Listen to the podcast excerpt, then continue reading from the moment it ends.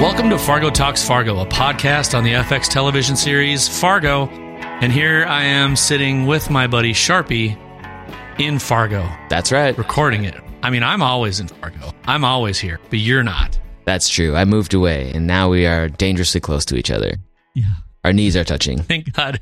Well, give it up for my COVID test I took right before we talk, like three feet. This is what it's like. You know, I mean, imagine how many years did Bruce Springsteen and, you know, little Steven spend singing into the same mic? And imagine how much, like, random spit they've shared through the E Street Band. Yeah, maybe we should be swapping mics back and forth throughout this episode. Why don't we just use one mic for the whole show? Yes, even Okay. better. Well, I don't know. Where do we even start? I know we, I can tell you this. We did our best to review a lot. We have had a, quite a bit of uh, listener email lately. I will do my best through the holiday season here to reply to as much as I can, as briefly as I yeah, can. it's so But awesome. You guys have sent in so much great stuff. Uh, so please do keep it coming. We do read it. We just went through a bunch of it, and we're some of you are thinking some of the same things we do. Uh, sometimes there are things happening that we, for whatever it's worth, we actually have edited. There's a few things people brought up we've edited out of the show, whether it wasn't a complete thought for us or I don't know, or we were just too off our rockers. But gosh, the tender trap, Charpie. Let's head on down. What was your first thought about it when you heard the show title? Now that you've had time, because I didn't look it up that night. Did you? No, I did not. Yeah, I mean, so the the first thing I realized is that it's a 1955 film starring Frank Sinatra and Debbie Reynolds and a few people, and it's the overall gist of the movie that I read from Wikipedia. And we also did get an email ab- about it, so thank you for that. I think it was maybe that was Deb or hmm Deb. If it was you, uh, not Deb, I'm sorry, uh, somebody. It's a story about women who are trying to get married, men who seemingly don't want to, or something. And it's like, ugh, ugh, classics from the 50s. But yeah, um, we're here. We are with a bunch of women dealing with the men in their lives in a very sometimes inverted position. That's that's right. that's good. So, uh, yeah, that's interesting. I did not know that about the tender trap. You know, we have a uh, we've got a similar joint in Fargo uh, that was formerly named uh, similar to another TV show, Yeah, the strip club here was originally called what? Northern Exposure. hmm then they got sued by the TV show yeah, to who. What lawyer was digging through that? But they were like, you know, this uh, this bar in Fargo that has uh, the topless ladies at it's getting a little too popular. They they might mix it up with the TV show. We've yeah. got. They were crushing them on the Alta Vista searches. Janine, Janine Turner, right? Wasn't that her name? Was that Janine Turner that was on that show? And Rob Morrow? Yeah, something like that. Yeah, they were pissed. So, Uh, so they changed. They just took off the word exposure. Yeah, it's just called the Northern. The Northern. Now, in case you're in Fargo and uh, want to want to stop by, Northern Exposure was a amazing for a strip club. I gotta say.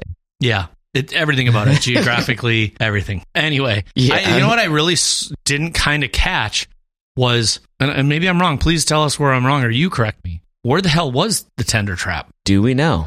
That's don't- what I don't know. Yeah. So obviously Roy is there, but he's from Stark County. They don't really give us an idea about his whereabouts as a city. Uh, and I mean, so Indira is from right this little Scandia. Minnesota Scandia town, Mhm. and all of this. And is I mean, is it in Fargo? Is it somewhere in the middle? I, I mean, maybe we're missing it. I have a feeling it's supposed to be Fargo, Really, I was thinking it was more closer to Redemption Services, but maybe not. but where are they? Like, I just can't imagine Wayne lives that far away from his mom. So why would somebody? Well, let me put it this way: Why would a banker in Minnesota be donating to a North Dakota sheriff's thing? So the strip club and the guy have to be somewhat located near to. Mm. I mean, maybe we're getting a little too real about it because we know that actual town Scandia is north of Minneapolis, which is three hours from Fargo, and Bismarck, or which is closer to what they're sort of calling Stark County out that way, is three hours the other direction from Fargo on the border of Minnesota. So it's like Mhm. maybe this is that season one thing again where we're like,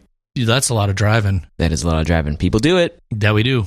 Um, all right, so we uh, we see Vivian Duggar uh, come out of the tender trap. Vivian likes his candy, all Mm. kinds of it. Yes, he does. Uh, one of my favorite lines uh, at the end of this scene uh, was "See at the Elks." I wrote this. Yeah, down. This is fun because now Charpie can sort of see my notes. And I said, he's like, you two can leave now. And the guy's like, see at the Elks. yeah, which is hilarious because that exact phrase was literally said to me yesterday in Fargo. No way. Yeah, one of our friends who doesn't even watch the show. He's like, "Hey, Thursday we're going to the Elks. We'll see you there." That's awesome. There is an Elks Club here. My office Yeah. was my old office was actually in the old, where the old Elks Club was. I still want to give you credit though for you, you said I wonder if we'll see the bankers again, and I said no, and boy was I wrong. We saw them right, right away at the beginning of this yeah, episode. now they're so- like totally weaved into this whole thing. well, at least Vivian is. Yeah. I was worried. I thought we were going to get to see him dance, but no one wants to see that. That was interesting. Uh, there's a little bit of a smirk on Roy's face a- at that moment when he asked him to do a little dance. And I don't know. Maybe this is. Uh, I, I think uh, Roy goes a little both ways. Maybe. yeah, Yeah. good for him. Exactly. He, of course, he'll We'll he'll find a reason. He'll, yeah, he'll tell you uh, the Bible says you shouldn't do that, and he'll he'll platform it. But once he gets to the Twin Cities airport, he'll be tapping your toe underneath the stall door before you know it. Yep. What was that politician's name? I think somebody emailed us about that too, or maybe I just was thinking about it. Santorum. Then no, no, no. There was the Minnesota guy that yeah, he got busted. Anyway, what else? What else you got from the tender trap? I feel like you got more. Nope. No, that's it. That's the end of your tender trap scene. I think so. Oh, by the way, I just Oh, poured, well. I just poured myself a nice Fargo Brewing Company Kenny's Lemonade Radler that I've also added some some Aperol to. It's called a spaghetti. S P like spaghetti minus the I. Never Mm. had one out there. You should go make one. Google it. That's a very regional drink. I don't think it's from here. It's from somewhere else. There's a great uh, if you Google it, it'll, the number one the number one uh, return on the search for it I think is the Bon Appetit article. Mm. It's fancy. But doesn't it originally supposed to be with High Life? Yes, I just uh, given it our own local twist here. Uh, did you notice the woman in the background of that scene just kind of like eerily smoking that cigarette? She obviously might have worked at the tender trap, but I actually didn't. I didn't the first time I watched it. And then the second time I was like, whoa, when did she get there? Oh, the lady just standing by the stairs. Yeah. What a blind eye! I guess she's turned. That's the kind of Mm-hmm. that's the kind of stuff that goes down outside the tender trap, and you just don't worry about it. You don't worry about it. Don't even worry about it. Head over to the Olmsteads. It's your second night in town now. Did you uh, sleep on a garage floor somewhere this morning? Uh, I probably did. of course, when you come back to Fargo, you, you there's a, a million people you got to see, and Fargo likes their drinks. Feeling a little slow today, Bill. My big takeaways well i'll help you out here my big my big takeaways from this were that even though scotty's in their house you know and we mentioned on the hot dish that there's a nice tiger painting on the wall we know that um scotty's reading a little Berklee jazz drumming book you know good on Mhm. good on scotty for the studies but just the way she's standing at the counter staring off towards the direction of her garage this is not the first time she's thought long and hard about what a idiot her husband is and or what a insensitive tool he can be Mm-hmm. you know that he's just out there caked out on the floor because that's his only his only passion seem, seemingly is the way she just kind of like reaches up with the garage door opener like you're turning off a tv show you hate thought, Mm. but fun Mm. uh, fun for the school kids i guess oh that sounds terrible to say um, he was he was mad about it but boy he really goes on a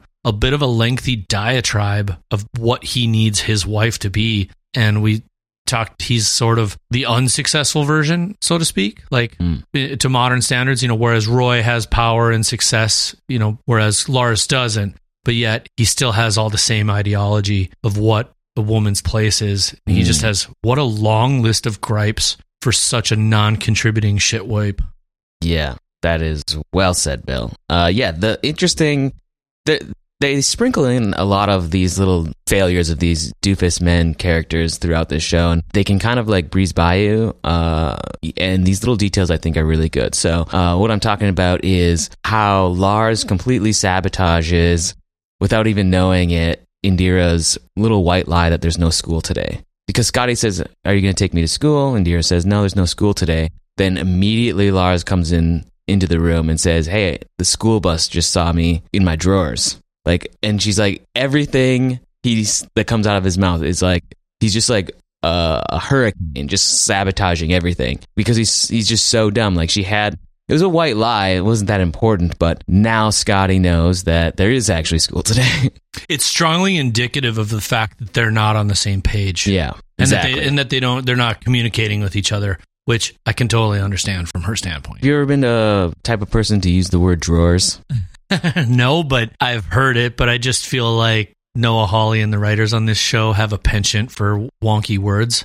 Yeah, that is true. I mean, we're going to talk about abattoir later. Drawers is just a funny word for your your underwear. Yeah, but I mean, like, I mean, drawers, skivvies. Sure. I mean, Do you know why they're called drawers? I do not. Please tell me. It, it's because of the root word draw. You draw them. You draw Oh. them on. Jeez. So like it, pants and socks are also drawers. My sister once convinced me that they weren't called socks. Really? Let's she told me into they were called stocks.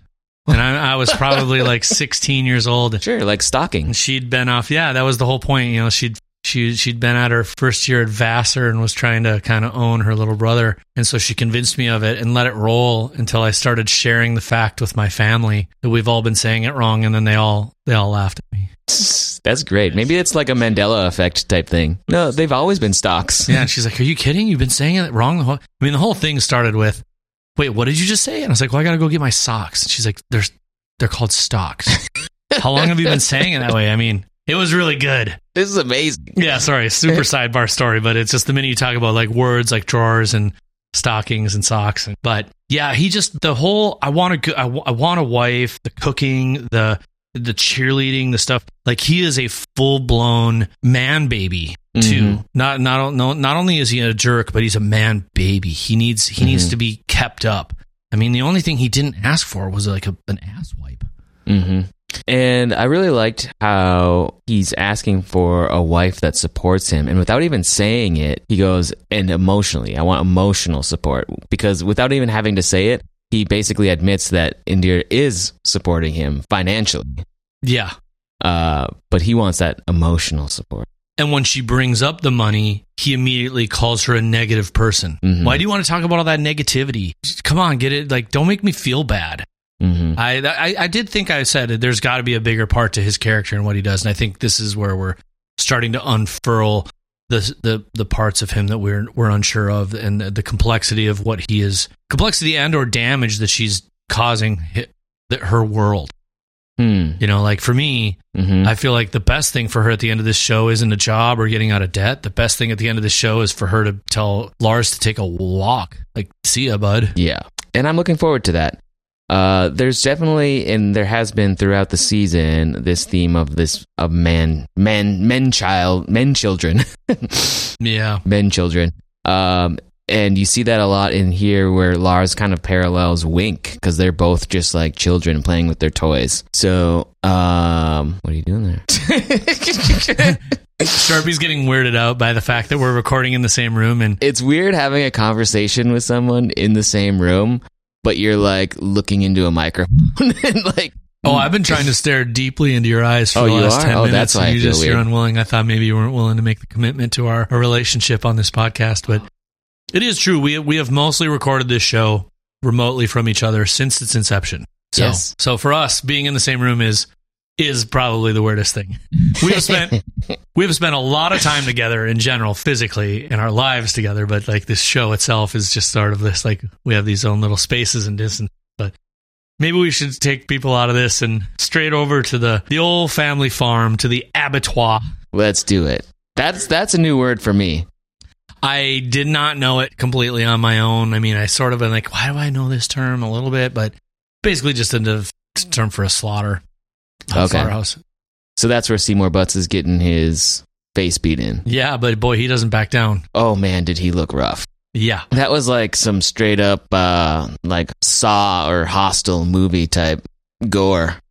Yeah, I I really liked. I mean, like from a cinematic standpoint and how things looked, I thought it was shot beautifully. I did I did get slightly taken out of it at one point because through the window there was like this beautiful this light backlighting through the window of the Mhm. abattoir, but then when you see gator smoke outside, the sun is like over the barn the other direction, and I was like, I, as a dork, that that broke me just a little bit. Oh, okay.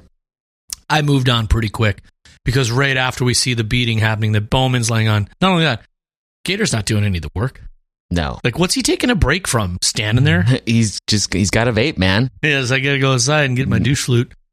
Ga- the gator vapor.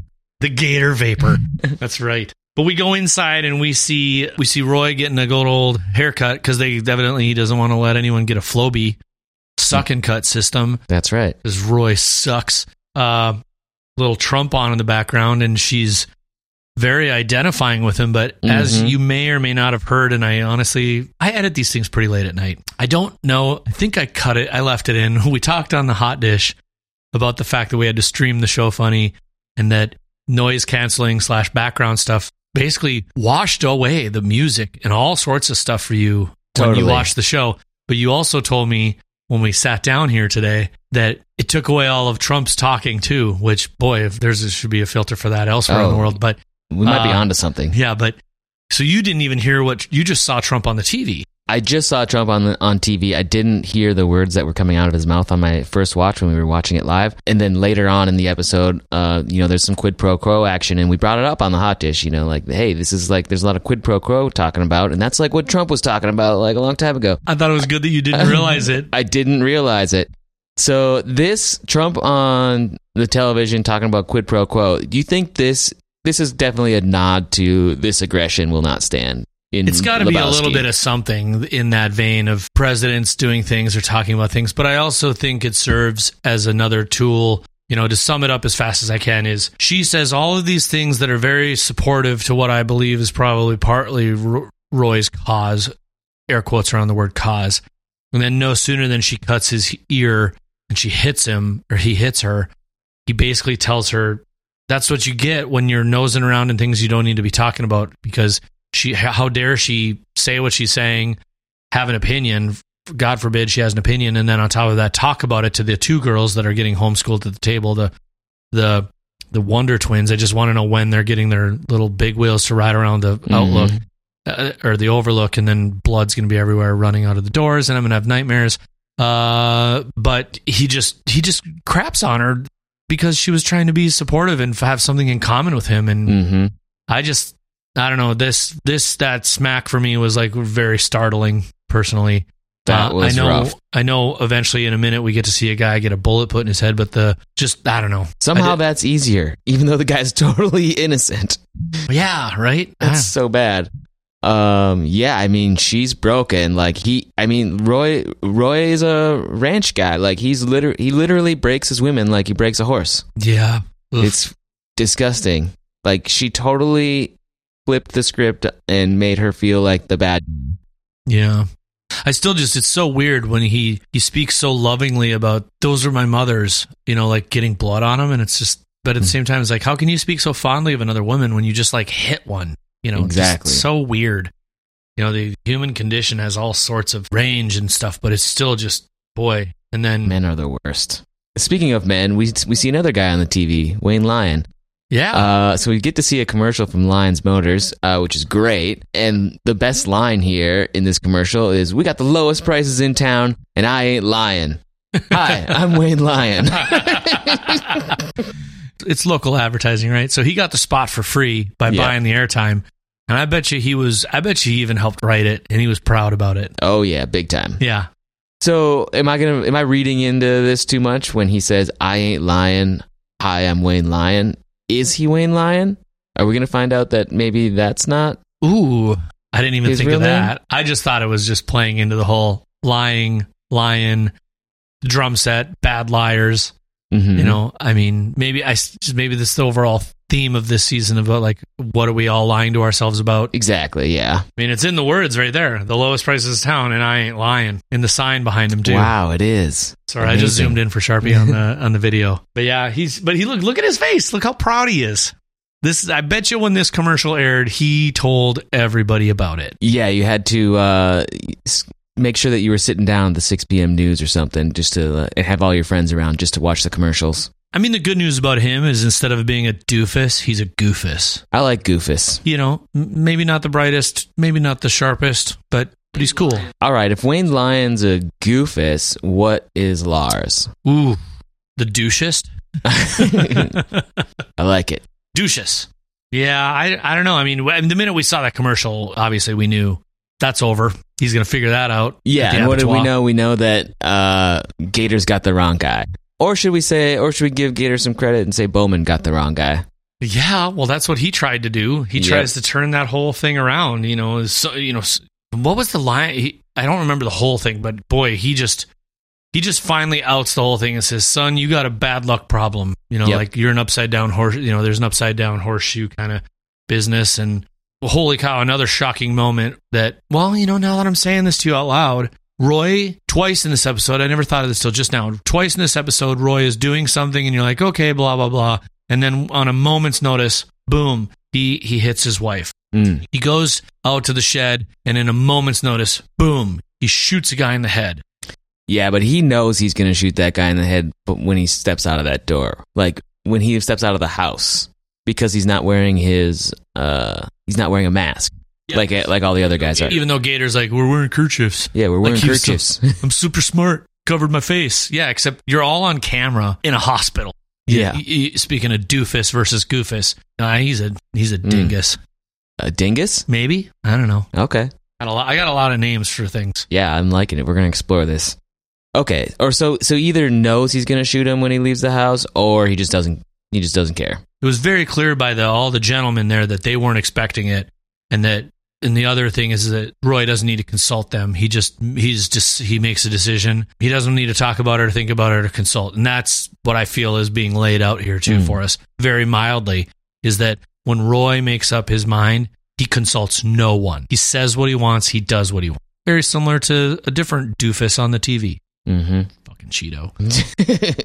And then eventually they got to pay the boogeyman. Yeah. Roy says, uh, as they are ending this scene, he says uh, he knows where Gator got a thorn in his paw, Mm. which is uh, interesting. Lots of tiger stuff, obviously.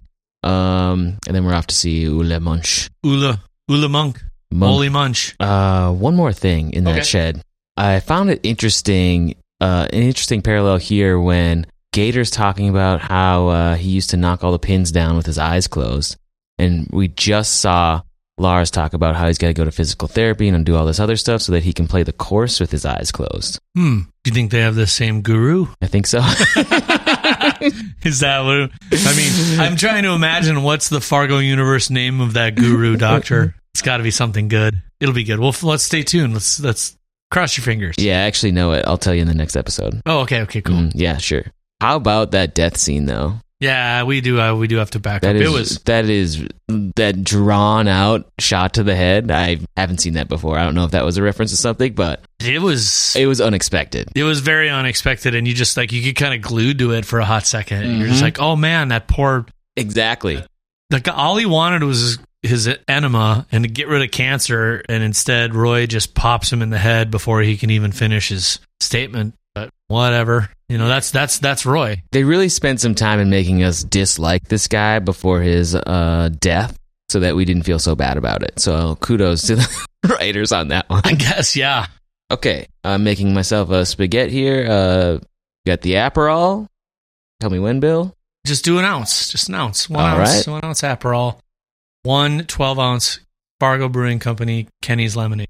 One Kenny's lemonade. But for those of you at home, if you want to make a spaghetti, it is one ounce Aperol, one ounce lemon juice, fresh, please. Don't don't get that weird crap. And then one Miller High Life. Champagne of Well, beers. t- yeah, champagne. Okay. We end up at the hospital, and Dira notices the name tag thing, and she has some stuff, and she's very clear. She's like, "Oh well, she's got to go." She hears they're downstairs, and she wants to talk with the FBI. That is the nicest looking uh, hospital restaurant lounge area I've seen in a lot of places. It is really nice. Um, in fact, I own that furniture. No, Yes, those couches that they're sitting on, I have those. at your office or at your house? Office. That's funny. Yeah, they're uh, turnstone couches. I love that Mr. Lyon shows up with his own little mini bar, and he's like, "Oh, you need you need a gimlet." Yeah, the guy literally brings a bar with him. And I don't know what is to become of this guy, Wink, Lorraine's husband, but he's very interesting. and I, I just, I love, I love seeing him in every scene almost. There's another scene where he's just kind of like standing in the background with his cocktail, just standing there. And for some reason, uh, I think he, he he just adds a lot to the composition of a scene. Yeah, I mean, he's I mean, it's like a suitcase bar. Yeah. It's got everything. Do you have one of those? Uh, no, well, How about sort your of. parents? Just in general, my trunk's always got something tasty in it. Uh, if you're a cop, turn this off right now. Um, My parents did have one of those. oh, the suitcase, like the Yeah, for like it's like a mini like cocktail bar in a suitcase, and it and it would be like for picnics and stuff. yeah, I've seen them. I mean, I just don't have one. I mean, yeah, it's not Christmas isn't here yet. that's right. The the feds really lay it all out here, though, don't they? They sure do. Yeah. Uh, I don't know what to think of the feds. They're kind of they kind of annoy me to be honest. um, but I do like some of these shots of the of the two in in agreement. Like um, Joaquin is just kind of uh, like when he nods for some reason. I I dig it. They're saying smart stuff, but they're still both kind of dummies. You know what I mean? Yeah. And so, uh, yeah, again, like all these characters in this scene, it's going to be really fun to watch and see where they end up, and if they end up. I, I kind of am with you on the whole, like, I don't know where to go with them yet. I just keep thinking, is this some sort of kind of weird parallel to our actual, the real world of, turns out the government does know all these things, but they're not, you know, if they have all this information, they didn't just gather all this now. Mm-hmm. It's very clear that they've had their eye on Roy. It's just not the right big fish for the Fed to, to, to Yeah. look after. Like, it's so weird how much information they have, and they're like, oh, well, we'll finally tell you now. Now we'll, you know, we'll, oh, Indira, you're here? Okay, well, you know, when she sort of demands it, she's like, let's talk. Mm-hmm. I don't know. It's just, I'm not sure where they go in this. Yeah, we do find out uh, Dot's name is Nadine Bump, Yeah. classic Fargo name. Yeah. I don't, Uh, do you know the bumps around here? I know a few bumps. Yeah. Oh, you really do? I was making a joke. I don't. I don't know any bumps, but there is a moment here where a listener pointed it out, and on the second watch, I really did it. I apologize for not being able to dig up our emails for who did it, but when uh, when Wayne though does say in this scene, he asks about his all that's going on. He wants to know if Dot's okay, and Indira does have this look on her face of like, oh my god, I wish I had a man who had that kind of care for me first. You know, yeah. he still has a, a very earnest desire to know if Dot is okay, Mhm. which I think is very. I stand by the whole. They're the they're one of the truest relationships on the show right now, is in terms of a couple.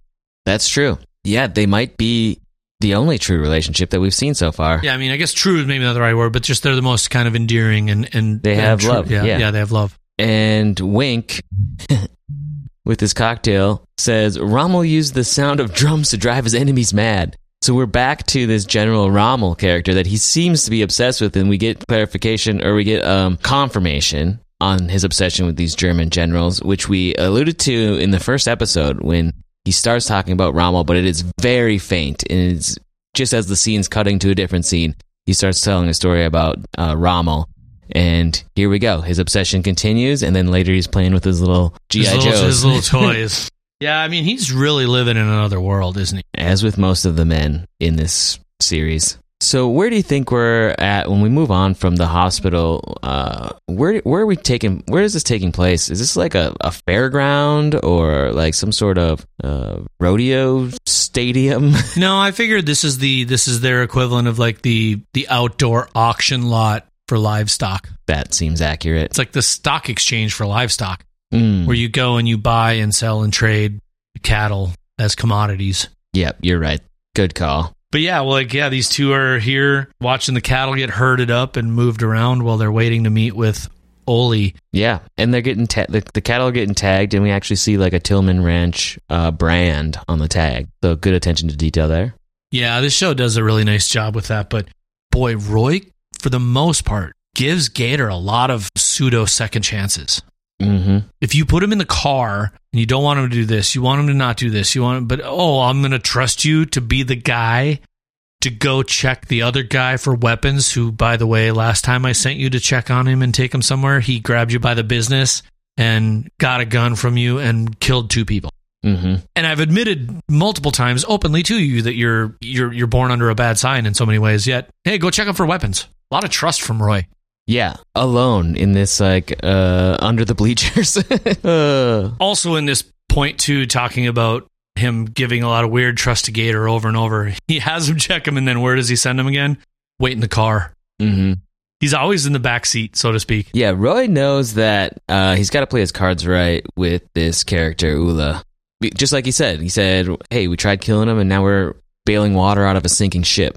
Great line. He knows that you know this guy's not somebody to mess with, and uh, we might we don't have to like him, but we can still be partners and get what we want. i think i think you're right about that What do you think about Roy checking out that bull's cock? i think it's just a, another extension of roy having very traditional manliness and masculinity and derives power from those types of things it's large it's big it's all sorts of stuff Yeah, he says, "Look at the cock on that monster."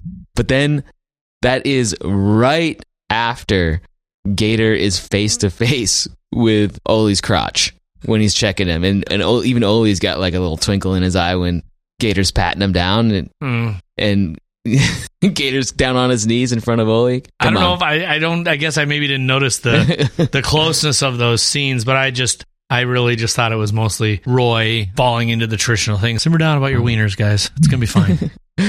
uh, Ole's outfit with that jacket. I mean, he looks like a '90s grunge uh, rock star. He's like, Kurt, yeah, Kurt Cobain would have wore that jacket exactly, like to an MTV uh, Total Re Total Request Live interview if he had one, Totally. or Headbangers Ball. I'm more. I'm really worried. I'm worried if he borrowed the coat or if we've lost Mama Munch. We've only sort of seen him murder for the reasons he needs to, with the exception, as a as a listener also pointed out, hmm except for you know, rest in peace, Horn Boy, who blew the air horn at the Mm, at the the gas station clear the gas and go. Yep, um, yeah. So that was probably a this is- necessity.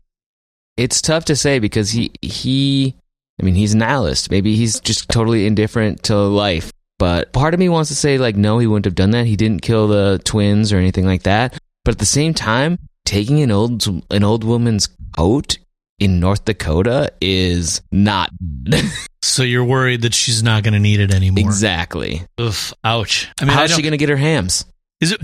Is it? I mean, that's the weird part. Is like you so, somehow. I feel like because they've portrayed him in a certain way, I I have a certain amount of feeling for him that I probably shouldn't have. Yeah, I'm I'm right there with you for sure. I think it's just I think it's just because he's interesting. Yeah, I mean, yeah, you're right. It's just that's part of storytelling. Sometimes really gets us to a place where you find yourself in an awkward position, identifying with horrible things or people which by a certain amount of their nature is just abhorrent but at the same time you look back and you think well somebody made you eat bread over a dead guy in the 1500s in Scotland or Mm. Wales it's just it's interesting what it can get you to do also fantastic vehicle when he Mhm. finally leaves his conversation with Roy I mean we probably are doing a little bit of a disservice to Ole's uh soliloquies and talking because he's still talking in the very third person. He's got all sorts of things to say, but I feel like no matter what he says to Roy and what they're doing and what he's agreeing to, I think what's really being set up here is what I think is a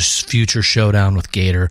I can't decide if Gator's going to win it by like some sort of dumb luck thing Mm. because there's a lot of weird luck in the Coen brothers universe. Yeah, and that's kind of his whole life. Like he's keeps failing upwards basically. I mean, he's a sheriff technically. Yeah, it works for the sheriff's office. Sure. Yeah, I failing up's a very solid term. Yeah, there's definitely going to be a showdown. Uh, I don't think Gator's going to win though, but that is interesting. I'll I'll oppose you on that, and then we'll. Have I don't like think a- he's going to win. I just think it would be very Coen-y if Sure. Ole loses the battle with Gator. It'll be something stupid, Mm, you know, like he slips on a bar of soap, or but and and then we'll watch Gator turn that into a massive victory. That he will lie mm, about how he took him down, even though we as the viewer will be like, "No, you mm. didn't." It I do like that. purely dumb luck. You doofus, not goofus. That is more interesting.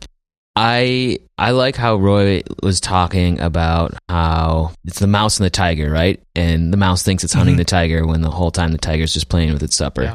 And that's exactly what we're seeing here. Uh, Gaming Gators, I think, setting himself up for failure again by pulling out this uh, tracker stunt. Yeah.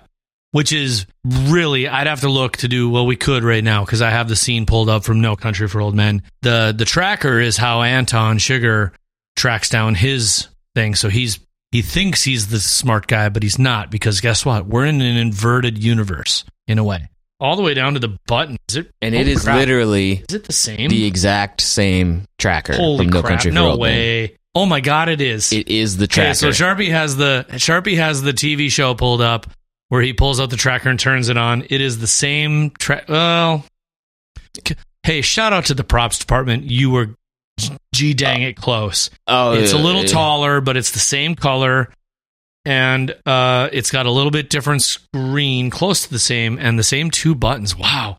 If I you mean, come if on, you you want to go check this out for funsies, Charpie, what minute is that at for? Uh, 25 minutes, 17 seconds. if you feel like pulling, if you have a copy of No Country for Old Men, go to 45 minutes, 15 seconds, approximately. Mhm. Same deal.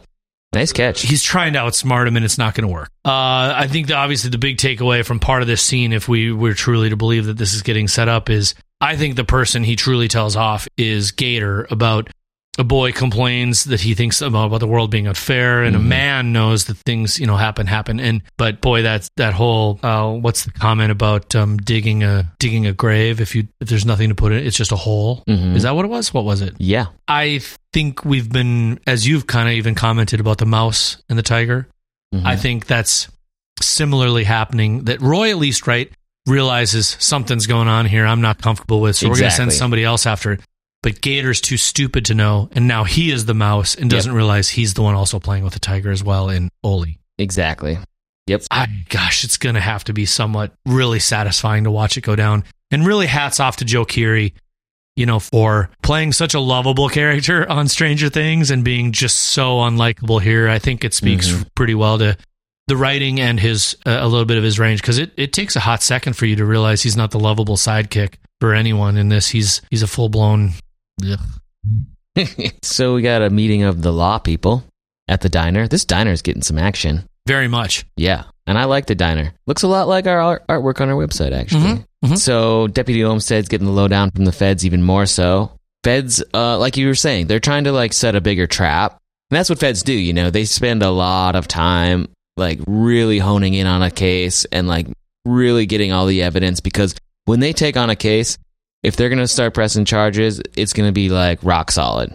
Right. And Olmstead is just like, look, like he's kidnapping people. He's making people disappear. This is all happening today. Like, isn't that enough? Can't we go after him? don't let this atrocity on this woman go by the sideline just so you can make a bigger case. It's it's awful for her.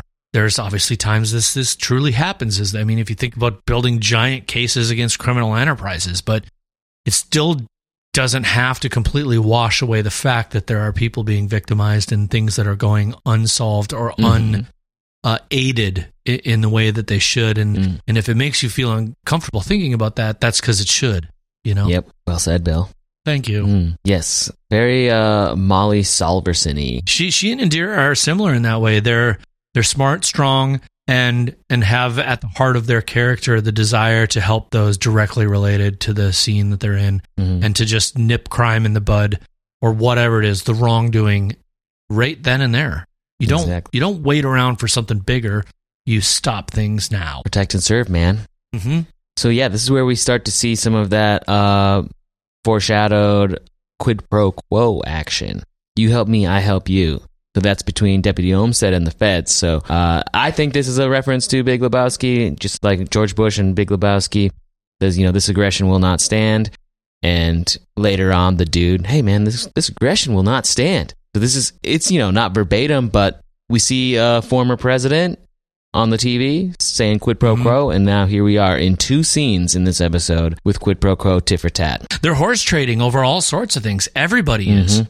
whether on varying levels of grunginess and grossness. Speaking of grossness, uh, Lars at the Olmstead house after this scene, we see him going to his uh, physical therapist. He's gonna leave Scotty alone, all by herself in the Olmstead house. Not even her house. Um, all by herself, and then freaking what is he? A, uh, he's a douches. he's a he's a doofus, not a The- goofus. the douches of Uh, Scandia. oh, sorry, yeah, he's a the douchest. Okay, I'm yeah. gonna lose track of all this. The Duchess of Scandia. Uh, he It's like is- he- Duchess, but it's yeah. it's but it's for it's for Lars only. He's the Duchess. Yes, exactly. Uh, he's going to his physical therapist, air quotes, uh, and we obviously know he's cheating on his wife because he's going, he's spritzing himself with cologne. yeah, who, who who puts on who puts on a little? Uh, I mean, it wasn't quite Axe body spray, but close enough. Sorry if you wear Axe body spray out there. That's okay. I shouldn't shame anybody for They their choice of body scent. I don't know. I don't know why I got a bad rap. Yeah, well, college fraternities. Here's the interesting part to me is that all he wants to do is ask for support. I need support. I need this. I need this. All the things Lars needs. And Indira asks him to do one thing look Hmm. after this simple child who's not a baby. She doesn't need her diaper changed. Scotty doesn't need entertaining, even. Just be here and be present. And he is inept and unable to do the bare minimum for another human being that is not in the way of his personal needs and or aspirations. Yeah, and the one thing Scotty is interested in, the drums, he tells her not to touch because Yeah. they're they're they're tool. Well, he's also, you know what he is? He's scared. Mm, He's afraid she's going to be better. And she probably is.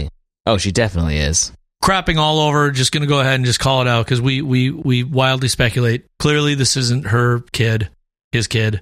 We- I made some crazy speculations on the drums thing, but I want to know why the drums matter here or if it's just something else. It was, um, yeah, I don't know. It was mentioned in an email too. I thought this was a good ob- observation that uh, somebody said that the drum kits are the same colors as the hospital logos. Mm, The Walter Mondale Hospital has like two circles, really? one blue and one green, the same blue and green at the ho- at the So this is are. is this in relation to listener Mark's uh, idea that Scotty they think Scotty may unfortunately hurt somebody or do Uh, something? maybe. Yeah. yeah. I don't know if she was playing any particular song. It, uh, it's hard to tell just from Do you the know what drums. song I thought it was. but? I was hoping it was Imagine Dragons. No, I actually thought I immediately when I heard it and I have to play it back, I immediately thought it was Twisted Sisters. We're not going to take it. Oh, Which, for with it. whatever it's worth, when I thought that, then I thought, well, that's interesting. But then I thought, boy, you go back to those old school Dee Snider days. You know, Mhm. big bushy hair, glam rock, little gender bendery. Uh, Yeah, totally. Interesting, you know. And I also thought, you know, Scotty is also very clearly Scotty marches to their own beat. You know, Mhm. but Lars is such a turd. Mm. Just can't get it together to help. he's a, he's like a wet kind of sloppy turd. Ugh. The This worst. is the, the kind you really made sure you have a bidet for. Sorry, folks, we're getting gross tonight. the kind you have to take a shower after. yeah. One job. You had one job, dude. The person you asked for 100% of your support from asks you, I need you to just do this thing. And he com- he did, you know, to whatever in his defense. He claimed, oh, I got my I got my therapy and then my guru wants me to walk the course. hmm Still, God, just Couldn't have a little have a little empathy for another human being. Couldn't even feed her. No. Well, he's probably pissed she ate his frosted flakes. Oh, Because there was that line. there was that line way back at the breakfast child. you want me to breakfast clear my bowl? She says, Scotty says, like, does your kid like him? Yeah. And she's like, well, some sort of my kid. And then I, that was where I had the moment where I literally all caps wrote, she has a man child. But I also like cereal a lot too. So I don't want to be lumped into that category. I love cereal, dude. favorite. It's so bad so for you. much. It's so, I know. It's like so, everything about it is kind of wrong. It's processed. It's weird. And you, you pour milk all over it. But It's God, like a it's so future good. food. I love it. I used to eat a lot of cereal growing up, a lot. I would come home from school and eat like two bowls of cereal. And then What- I would be like, when's dinner? what was your cereal of choice? Oh, we were not allowed to have cool cereal at my house. You had the bottom shelf big bag cereal. no, no, no. I just mean like we didn't get Lucky Charms. We didn't get, Mm. you know, it was like like a real stretch would be like Golden Grahams would be like the sweets. Mm. A lot of Cheerios, a lot of Total, a lot of Wheaties. Frosted Flakes were allowed. They're great.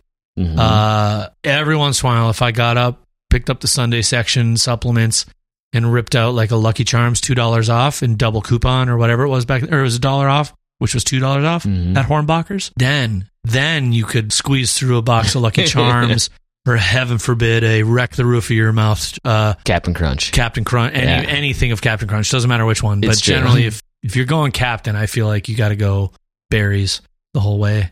Yeah, or peanut Crunch butter. berries. Peanut butter's good, but it's It's different. it's different. I It's- also go Reese's when I go peanut butter now. There's a Reese's. Peanut I'm surprised the peanut butter Captain Crunch was even like in the Captain Crunch family. I mean, Yeah, they're almost gentle too because they're round. They Yeah, don't like exactly. wreck you as bad, but they have a lot of the full flavor. And here ends another session of Bill and Charpie talk about weird things from food. Okay, Lars leaves her. He's he's doing something bad. We know that. Uh, we definitely know that. talk to me about uh, pink dress shirts if you could for a minute. Okay, yeah. You know what? If my name is Vivian Duggar and my initials are VD, I'm not gonna get stuff monogrammed. Okay? No, it's just it's just, just a straight up just like don't do it. Don't like, do it. Uh, you can have some nice things, but that's one nice thing you should just avoid: the VD monogrammed clothing. Yeah, eas- easily like smartest thing ever to not know. Yeah, this this, this scene at Redemption Services between Danish and Lorraine really, uh, I think, emphasizes. So in the last episode, we were saying like how Danish doesn't really get noticed, and he's like just trying so hard. He, he's just like he he wants to help, and he wants to like be the guy that people turn to, and everybody's just kind of like ignoring ignoring him or like brushing him off. And in this scene. He's more of a doofus than I actually thought because he didn't even notice that the shirt was monogrammed. Lorraine did.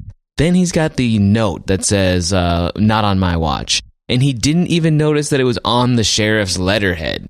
Yeah, he wanted to get the handwriting experts to start looking into it. Yeah, he's got a whole team of. It's like he he. It's like those are his toys, like the henchmen and the experts, and like he's like a gadget guy, and and he just wants to play with toys and tools at his disposal instead of just like read the page. Man, it's got a friggin' sheriff badge on the letterhead. Yeah, that's a good call out.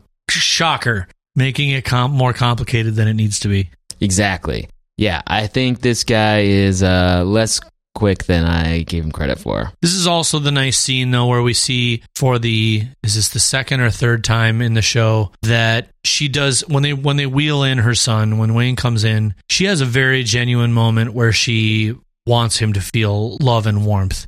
She knows he's kind of a Mm-hmm. a goofus and is missing some things, but she cares enough that she wants to get him home for what was the meal? The uh Beef bourguignon. you could look at it as taking out his plushies as Mhm. a a slight, but if you take yourself away from that for a moment and just say, well, he's a person who experienced some serious trauma and the thing his mother his mother who has known him his whole life er, is wants to do is give him his favorite meal and the thing that she knows caused him comfort and or joy. Mm. And so I thought, you know, you could you could look at the plushie thing as a minus or a plus, depends. Sure, I like that. That's it's just one of the few times we see her completely tear down the wall of I'm this incredible businesswoman. I don't care. I know and I'm going to own the people that I'm around, which I still like. It's still fun. Doesn't make her a great person, but it's still fun because the people she owns in so many of these scenes are they're rough. So now we're gassing up the Porsche, and uh, we're It's getting time. ready to steal an election. This is going to be very fun, I think, uh, in the next coming episodes. We've got ourselves somewhat of a little bit of a proxy war going on. I think so. um, maybe multiple proxy wars. Uh, and I like this because, you know, they're all kind of fighting over Dot, really. Uh, even if Lorraine wouldn't want to admit it because she wants her son to be happy. Yes. And then you and you've got Roy trying to snuff Dot out, thinking Dot's a tick, which was also a great description. She's like a Yeah. tick, can't crush her. So yeah, they're gassing up the Porsche and they're heading off to steal an election. I don't know how they're going to do that. I mean, obviously they're going to dump money into the opponent, but it'll be fun to watch. I hope we either- get to or or not dump money. And what we will find out later, because we don't have to go in perfect order here. What we find out later is that she cuts off the money. Mm. She basically goes to Mr. VD himself, and she's like, "I'm gonna." She's just she's gonna wreck him because he has already made it clear that he won't sell to her, and he's donating to a campaign. So she's like, "I'm gonna shut off the spigot." That's true. I'm going to call the SEC. And not only that, she isn't just going to take away the money. She's going to go even farther and say she's going to freeze him out and she's going to mess up Roy's campaign funds. She's even going to destroy his children's life. That's true. Notre Dame, the kids, they're calling now. They're looking for it. This is like full blown capitalist ruthlessness. Greed is good. This is Gordon Gekko in a way. Not the Mm. same deal, but you know what I mean? The whole, I don't care. Hmm I want what I want. Yep. She even And says it's okay. She even says, "Find Vivian's cell phone number. I don't care how you do it." you know, in between that, we should just touch on the fact that Indira comes home, finds Scotty rocking the drums. Um, Lars is just can't do it. We've already touched on that, but I did you did it surprise you that that she took Scotty back? Absolutely. That was totally unexpected for me. We talked a little bit about a hot dish about it, but what did you make of it? Like on the rewatch, like what do you think her intentions were? At first, I thought, you know, this was just her being, you know, enough is enough. I'm drawing the line. Take, I'm done. I'm done here. I'm done having to do everything, help everybody. Like my my, I've reached my limit. Um, now I think it's more so, and maybe there's still a little bit of that, but now I think she's probably after having met with the feds, maybe starting to play her little own game here in this whole like making things right with Dot and like saving her and Yeah. this is maybe a trap or something that she can set oh, okay, okay. to reel dot back in um because wow, now- you you go to different darker places than me sometimes. okay well let's hear your theory No, no, I wanted you to finish. I mean, you think that you think it's part of her trying to get her back by it might be bait it might be because Oh, uh. Dot's gonna be on the on the war path now uh, and maybe olmstead's trying to stop that Mhm. stop her from doing something stupid that will cost her her life possibly and maybe her put her family in danger let's put scotty back in the nest and see if she comes back and let's figure this out. That's a good idea too, because we already know that she doesn't want Scotty there because she's taken her from there once. I don't want Scotty with you. Hmm But what I'm interested in that we sort of learn is what I see. Oh man, I that's oh goodness, you're kind of breaking my thing here. My original thought on the second watch was that because she is so ill partnered in her life in Lars, that she didn't feel she could live up to the agreement with Dot. Oh, And because she realized that she doesn't have anyone else to cover her or to help her or to make her fulfill any promises she makes, whether in life or in general, that she's like, I can't honor this agreement. And the next safest place is with another woman who I don't like or love, but at least has security and money and power. And it's the s- most safe, unappealing place for Scotty. I like that too. That's pretty good. And, and you know what? Both both things can be kind of in effect at the same time. Yep. I mean, she does, and she goes to Lorraine's house with full intention because she brings that case file of Dot. Ooh, yeah, right. Because you know, if you really pull it together with what she's she's piecing together herself through her investigation and what the feds are telling her, maybe that's the other thing is she realizes, ooh, here's something. Maybe she realizes that she's actually Dot's only ally out there on the other side of the the wall. That she's like, I can't, but I can't, I can't sort of ally up to you a little bit until I find a place to stash your kid. Mm-hmm. And to help drive home that point, yeah, I got to bring this file Mm-hmm. which is just oof. oh i mean come on even opening that shot you know playing with his world war ii toys where he's like ich bin americana and i just thought Oh. man what kind of what kind of what kind of idiot is playing with the german side You're like there's a weird part where you're like why is he taking such joy in them sort of pummeling the americans you know you think it would be the other way around yeah, but these folks are all like wannabe fascists, so. but i don't get the vibe i don't get the vibe that lorraine's a fascist of any kind mm. Do you? I mean, she's like sort of playing into the idea of like uh, uh, capitalism and America and guns and like power, but I don't. Yeah, we haven't really explicitly like got, given, No. been given any evidence of that. maybe that's the thing she's able. to, Maybe that's the trouble is that Lorraine's blind eyed against her husband's weird infatuation with something. hmm Did you have GI Joes? I did. Me too. They were Actually, fun. and I had like a, I had like a thing exactly like Rommel or Rommel. Jesus. Oh, exactly a like childhood. Yeah. no, I, like Wink Wink is playing with these like little figurines, uh, and he's got this like battlefield set up, and I actually had one of those. I made it for my GI Joes. I used uh, uh train set props and like and little grasses and bushes. Yeah, it's full. Ta- it's full tabletop. Mm-hmm. You know. Yep. and it's very clear that it's a room he has for his his fantasy world. You know, there's ships in the background. There's Yep. he kind of fancies himself uh, an elite educator and knowledge person, even though he's just a man who knows how to make a gimlet Yep. on the fly. too. On the fly. Yeah, there's nothing wrong with a good gimlet. Which, by the way, hey, full circle, gimlets. Uh, Hmm. a lot, some people in their gimlets love a little bit of pearl, pearl onion. You ever seen pearl onions in a gimlet? Oh shit! Yeah, I have seen a pearl. Hey, we onion in bringing this whole shit together now. we should record in person all the time. Oh, I love pearl onions. yeah. We got to find a place with pearl onions tonight. That's that's the goal when we go out to dinner tonight. This is also another situation though. Earlier when she comes to the house though, where Lorraine looks out, hears some sort of commotion, walks out of her den or her area of the home, and sees Scotty, and has a just a total moment. I think of just she's a human being. yep, she's And- definitely got a softness. And there, I mean, like Yep. it's at like 35 minutes, 24 seconds in. She has a full blown her her brow isn't furrowed in the same Mm. way. I think this is Jennifer Jason Leigh doing a very good job of really just code switching her character too. totally, dude. Right? She she looks like a different person. Yeah, she's just like bright and warm, and then she goes, "Uh oh, Indira's here," and then she's like snaps back to, "Oopsies, I'm not Mhm. supposed to." Oh, and oh my god, I just replayed it for Charpie just now. She literally has a moment. I didn't notice it until just now. She literally goes almost like when a like a fake movie thing where somebody goes, "All right, I'm entering my character," and you Mhm. wave your hand in front of your face like end scene and start scene. And so I'm starting to wonder if what we learned through this is that she's also been playing a. All of them are playing a character, even though she's powerful. Mhm. She's still playing a character. Yeah, I, I hope maybe some of these women can find a way to be exactly who they want to be. Maybe. Absolutely, don't we all? Don't we all? That's you- not gender specific.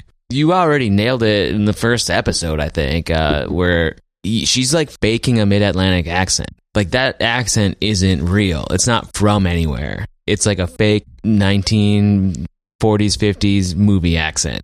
So, Yeah. and Dot's doing the same. A few episodes ago, sitting at that dinner table at, the, at Dot's house, they're both talking to each other in accents that are fake. They're pretending to be different people. Yeah. Wayne is incredibly delighted to be reunited with his child. She clearly adores her father as well. So it's also just as much as you and I have been beating up certain points, it's really nice to see Scotty, you know, and as much as we can call Wayne a, a goofus, it, it- to, to Scotty, he's he's a great thing and, and somebody she adores Mhm. as well.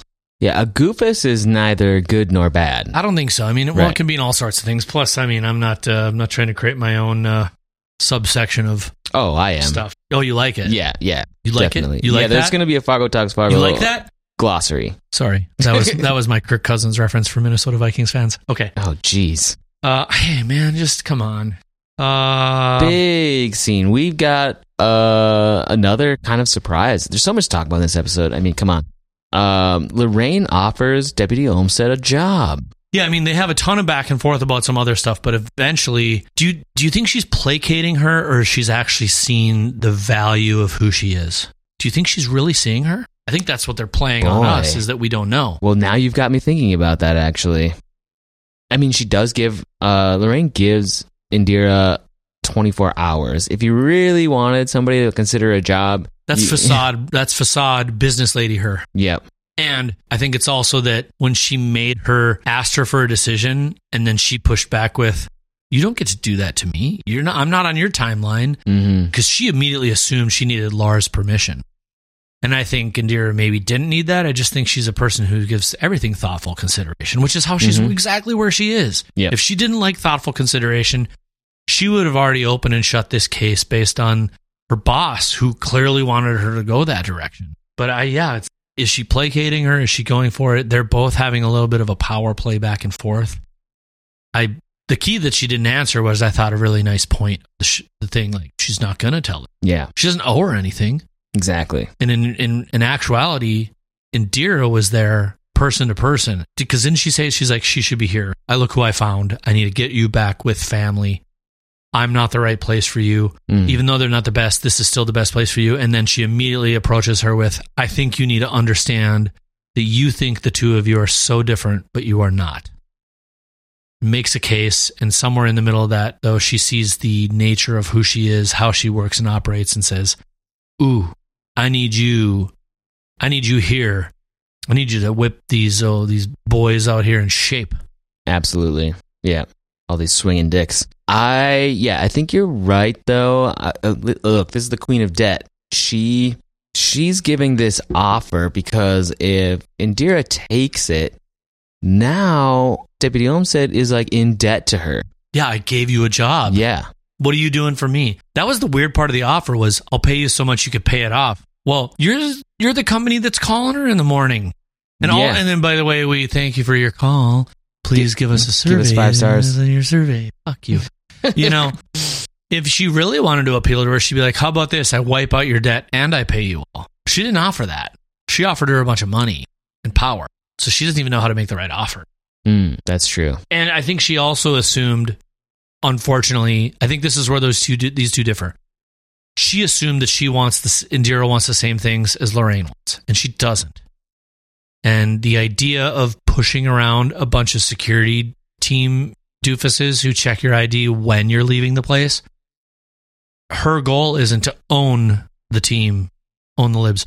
Uh, her goal is her goal is honestly, I think, to do what feels morally right to her, Mm, even if her moral sensibilities sometimes are breaking the rules. Which, because she's lied now, right? She's put herself at risk. She has visited with what is known to be a fugitive or somebody who needs something. Yeah. Well, I guess is she really a fugitive? Dot's not. She's not committed a crime that heck is provable yet.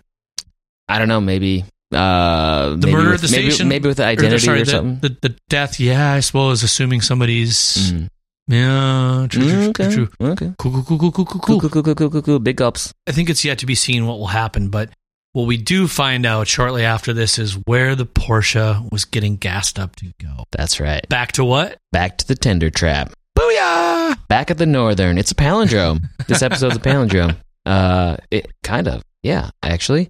Um, Oh wait, I'm sorry. I just want to say we're going to come back to it, but we're not trying to gloss over the fact that she gave her all these photos uh, and in this case file full of things on Dot and what we know happened to her. I'm sorry. This is one of those Mm. moments where I realized we talked about in the hot dish, so it feels like we said it. right. It is very clear that she literally has climbed through six levels of hell to get where she is, which we were already told in episode two or three. I can't remember. I'm sorry, and and whatnot. But we're gonna we're gonna touch on that next. So those of you who have been screaming at their your into your headphones or into the open air, that what about this? We're coming back. Don't worry. So tender trap. Danish is here. Danish with VD.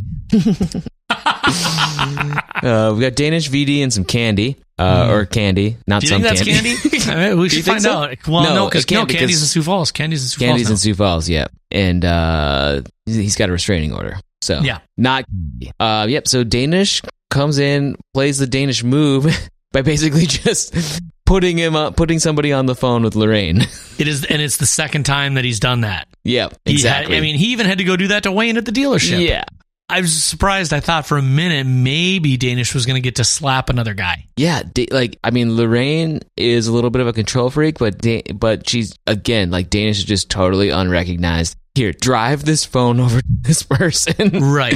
and then let me know when I'm on. We really get like a look at a lot of these things here, but I also think this is the time where we come front to back. We have VD outside pleading with Roy that I, I know a senator or a governor. hmm I already forgot. Sorry. Governor. But what we get to here now is bookending the whole thing. hmm Now, instead of that, it's Lorraine who has reached out to actual people and is fucking him up. Right. She's talked to the SEC chairman. She's freezing his funds. She knows about the Mesa Prudential 100 million. She knows about everything. And she's literally instead of so so in the first part of the show, we have a guy making an idle threat to another dude who thinks he's got it made. And instead, she's owning them both. Not only that, but she's owning Roy Mhm. and she's owning she's owning V good old VD hmm and saying like, "You guys, y'all got to know. I actually got the connections. I'm gonna make all these things. I'm gonna." I'm gonna call in the chips or whatever it is she's done to do this, and then she just her face. She really enjoyed it, and I think I said it on the hot dish. So did Danish. I got to pull that for Charpie here. Like, Mhm. look at that guy's face. That is the end of the phone call when he puts the phone away.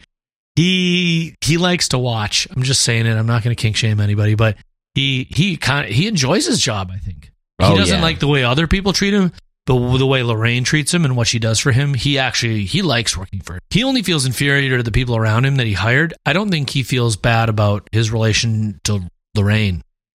yeah, I think he you're actually- right. I think that's accurate. in a weird way, he's he's an he's the guy he's the guy who's like he's like fine doing what he is. He's fine with her being in her position of whatever he is. You know, so that's that's his gig, and he's fine with it, which is good. It's good for him.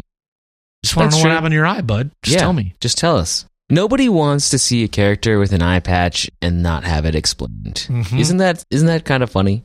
Like you see somebody with an eye patch, you you feel like you're owed an explanation. I'm at this moment where I think you and I talked about it. I know somebody wrote in about it as well, but it's it's our it's our own like kind of broken human nature to feel entitled to information. exactly. That's what that's exactly what I was going with. Group Oh, mind. you were too. Yeah. we we really bring this whole thing to bear. She enjoys it. Danish enjoys it, and uh, Roy is really not going to enjoy it, and it's going to mess a lot of things up. And then those, the- to me, that's the bookends of manipulation, right? It opens with one and ends with one at the same shop, and I Mhm. think it's very. I think it is on purpose. I think it is incredible editing, and I think it's wonderful storytelling and foreshadowing of maybe helping us bring Lorraine's humanity to the Mm. situation over the course of a few little peeks into her that she just her uh, you know hey speaking of you and I's crazy interest in being like tell me what happened to your eye Lorraine can't look away from the manila folder or whatever you want to say on her desk and she finally has to look at it and she has to look the cold hard truth in the face of what it is she's ignoring Mm-hmm. whether or not she does or doesn't respect Dot or Mhm. Nadine or anything. And when she does that, there is just, it is cold, it is hard, it's ugly, it's awful.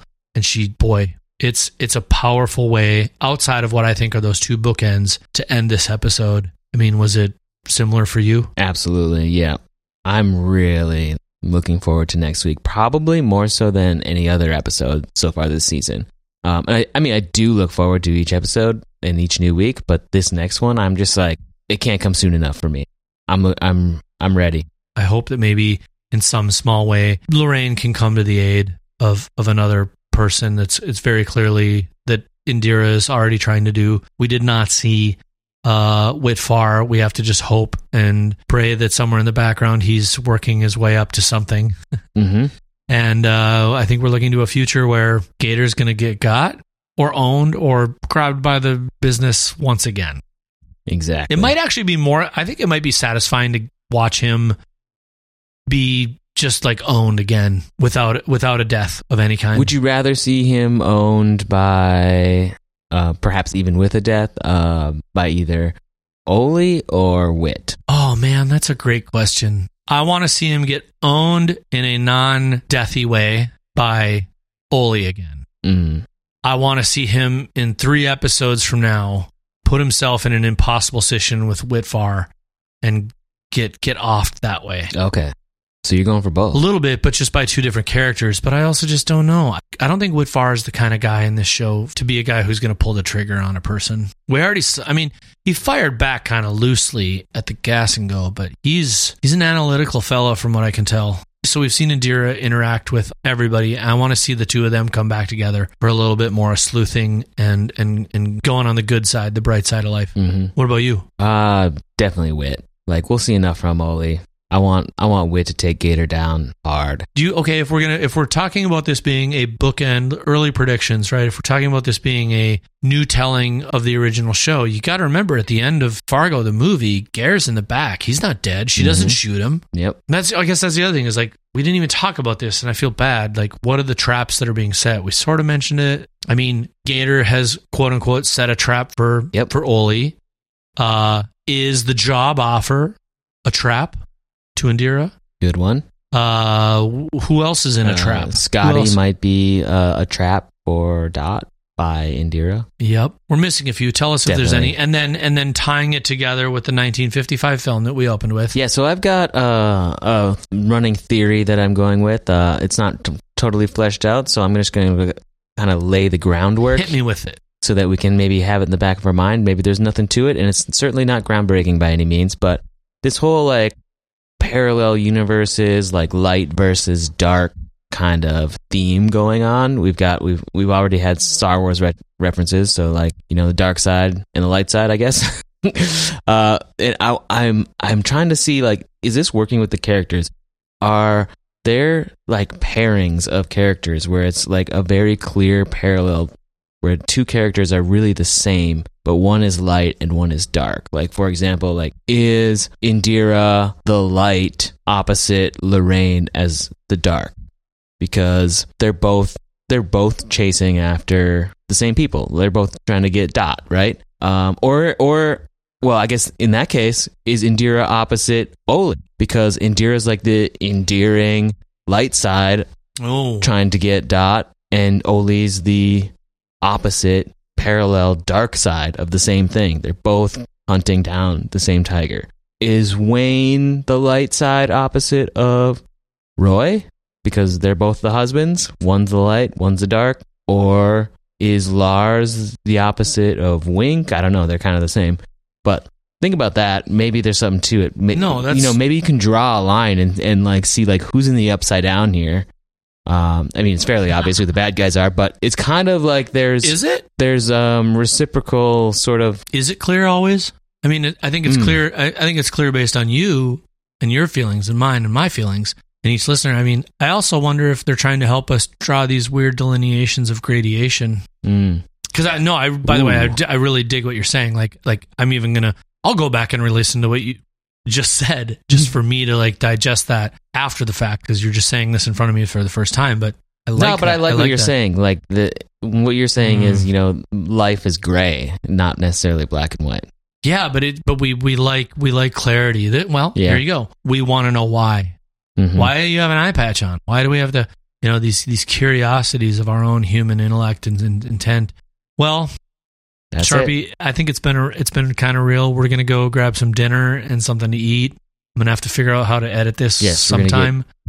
We're gonna get after dinner this, heading and into the holiday. A couple bowls of cereal, yeah, and then we'll go have dinner. Yeah, exactly. Spam and maybe some Vienna sausage, some Mm. bacon wrapped little smokies. Uh, what else can we say? Uh, well, here's the deal. Whatever you're celebrating in the next few days or not celebrating, we hope you have a fantastic time. It's a time of year where people uh, spend some time with family and travel. Safe travels to you and yours. And uh, yeah, that's about all we can say. Cheers from Fargo. Yep. Bye now.